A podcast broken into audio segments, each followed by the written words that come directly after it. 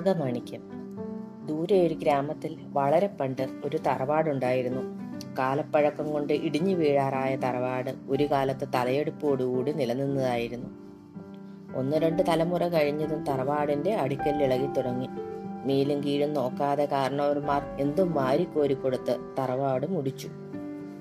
എന്തായാലും വന്ന് വന്ന് ഒരു നേരത്തെ ഭക്ഷണത്തിന് പോലും മുട്ടുണ്ടാവുന്ന അവസ്ഥയായി. കാരണവരും മകനും മാത്രമാണ് ആ തറവാട്ടിൽ പിൻഗാമികളായി ഉണ്ടായത് തറവാട്ടിലെ കൊടും പട്ടിണി സഹിക്ക വയ്യാതെ കാരണവരുടെ ഭാര്യ ഒരു നാൾ നാട് വിട്ടുപോയി. ദുരിതഘട്ടത്തിൽ തന്നെ ഉപേക്ഷിച്ചു പോയ ഭാര്യയെ അന്വേഷിച്ച് കാരണവരൊട്ടു പോയതുമില്ല. കുറച്ചുനാൾ കഴിഞ്ഞതും വിൽക്കാനൊന്നുമില്ലാത്ത അവസ്ഥയായി തീർന്നു തറവാട്ടിൽ.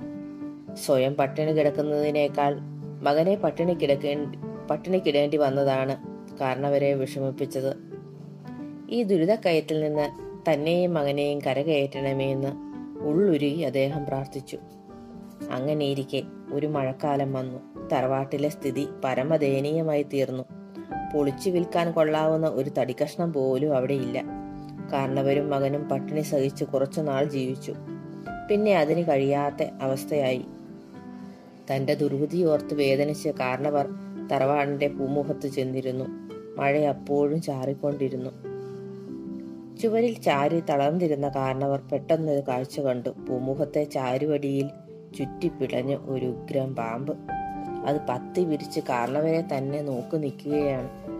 കാരണവർക്ക് പേടിയൊന്നും തോന്നിയില്ല. തന്നെയുമല്ല അദ്ദേഹത്തിന് അതിനോട് കുറച്ച് സഹതാപവും തോന്നി.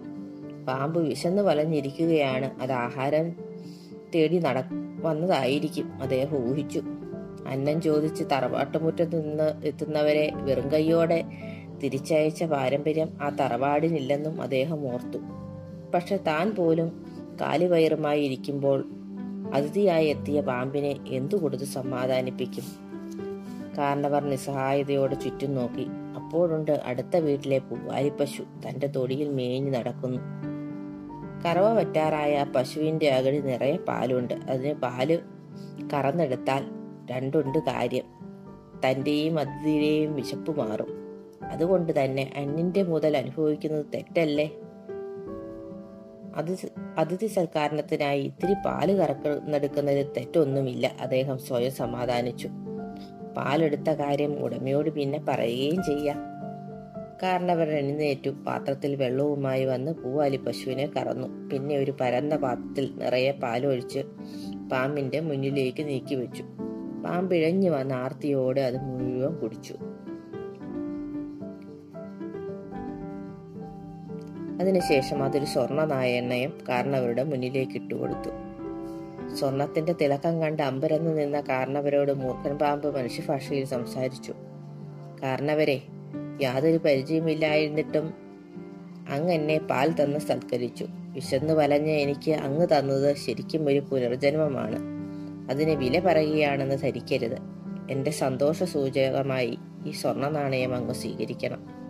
അത് പറഞ്ഞ് പാമ്പ് ഇഴഞ്ഞുപോയി. പരമദരിദ്രനായ തനിക്ക് കൈവന്ന ഭാഗ്യമോർത്ത് കാരണവർ സന്തോഷിച്ചു. പിന്നെ എല്ലാ ദിവസവും മൂർക്കൻ പാമ്പ് കാരണവരെ സന്ദർശിക്കാനെത്തി.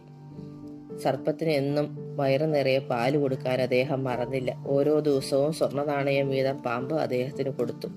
അങ്ങനെ കിട്ടിയ പണം കൊണ്ട് തറവാടിന്റെ സ്ഥിതി മെച്ചപ്പെട്ടു. അരവയർ പോലും നിറയെ നിറയാതിരുന്ന തന്റെ തന്റെയും മകന്റെയും വയറ് നിറച്ച് ഭക്ഷണം കഴിച്ചു തുടങ്ങി.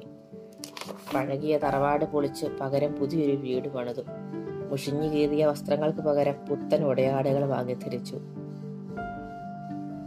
കാരണവരുടെയും മകന്റെയും പെട്ടെന്നുള്ള വളർച്ച അയൽക്കാരിൽ സംശയം ജനിപ്പിച്ചു.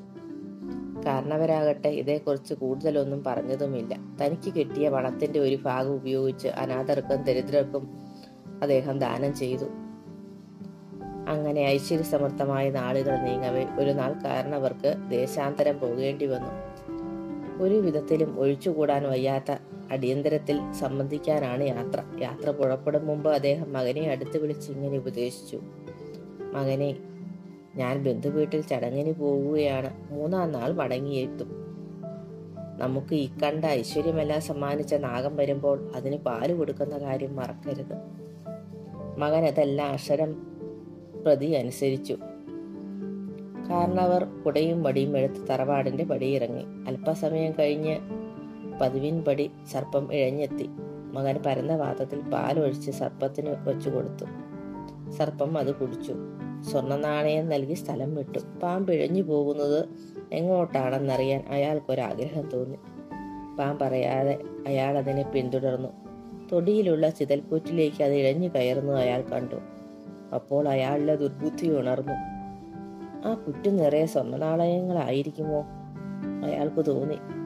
ദിവസവും ഓരോ സ്വർണനാണയം കിട്ടുന്നതിന് പകരം പുറ്റിലെ നിധി മുഴുവൻ ഒറ്റയടിക്ക് കിട്ടിയാൽ ഓ ധനികനായി തീരാം അങ്ങനെ ചിന്തിച്ച അയാൾ തൊടിയിൽ നിന്ന് ഒരു മുട്ടൻ വടിയെടുത്ത് പുറ്റിലയിലാക്കാക്കിയ ഒരൊറ്റയടി പുറ്റു പൊട്ടി വടി മൂർഖൻ പാമ്പിന്റെ പത്തിയിൽ തന്നെ കൊള്ളുകയും ചെയ്തു. വേദന സഹിക്കാനാവാതെ പാമ്പ് ചീറ്റിക്കൊണ്ട് പുറത്തു ചാടി. അപ്പോഴത്തെ വെപ്രാളത്തിൽ പാമ്പ് അയാളെ കാലിൽ ആഞ്ഞുകുത്തി. ഞൊടിയിടയിൽ വിഷം പടർന്ന് കാരണവരുടെ മകൻ ചത്തു വീണു. തലയിലേറ്റ മുറിവുമായി പാമ്പ് മാളത്തിലേക്ക് കയറിപ്പോയി. മൂന്നാമത്തെ ദിവസം കാരണവർ തറവാട്ടിലേക്ക് തിരിച്ചെത്തി. എന്നാൽ അദ്ദേഹത്തെ വരവേറ്റത് മകന്റെ നീലിച്ച മൃതദേഹമാണ്. ആ ശരീരവും പൊട്ടിയ കുറ്റും മുട്ടൻ വടിയുമൊക്കെ കണ്ടപ്പോൾ കാരണവർക്ക് കാര്യം മനസ്സിലായി. തനിക്ക് അത്താണിയാകേണ്ട ഏക മകന്റെ വേർപാട് അദ്ദേഹത്തെ ഏറെ വേദനിപ്പിച്ചു. മുറുഖം പാമ്പിന് മാത്രമേ തന്നെ ഏതെങ്കിലും വിധത്തിൽ സഹായിക്കാനാകൂ എന്ന് മനസ്സിലായ അദ്ദേഹം പുറ്റിനരികിൽ ചെന്ന് വിളിച്ചു പറഞ്ഞു ഹേ നാഗശ്രേഷ്ഠ എനിക്ക് എന്റെ മകനെ നഷ്ടപ്പെട്ടിരിക്കുന്നു. അത്യാഗ്രഹം കൊണ്ട് അവൻ അവിവേകം പ്രവർത്തിച്ചതിൽ ഫലമാകും ഇത്. എങ്കിലും ഞാൻ അതിൽ മാപ്പ് ചോദിക്കുന്നു.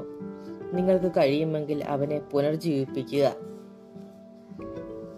അതുപോലെ ഈ ചെയ്ത് ഇത് ഈ ചെയ്തി മറന്ന് നമുക്ക് പഴയ പോലെ ചങ്ങാതിമാരായി കഴിയുകയും വേണം. ഇത്രയും പറഞ്ഞ് കാരണവർ ഒരു പാത്രത്തിൽ നിറയെ പാലൊഴിച്ച് പുറ്റിനടുത്ത് വച്ചു. പക്ഷേ കുറെ നേരം കഴിഞ്ഞിട്ടും പാമ്പ് അത് കുടിക്കാൻ എത്തിയില്ല കാരണവർക്ക് സങ്കടമായി. അദ്ദേഹം തൊണ്ടയിടറി ചോദിച്ചു ഇത്രയൊക്കെ പറഞ്ഞിട്ടും നിങ്ങൾക്ക് എന്റെ മേലുള്ള കോപം മാറിയില്ലേ?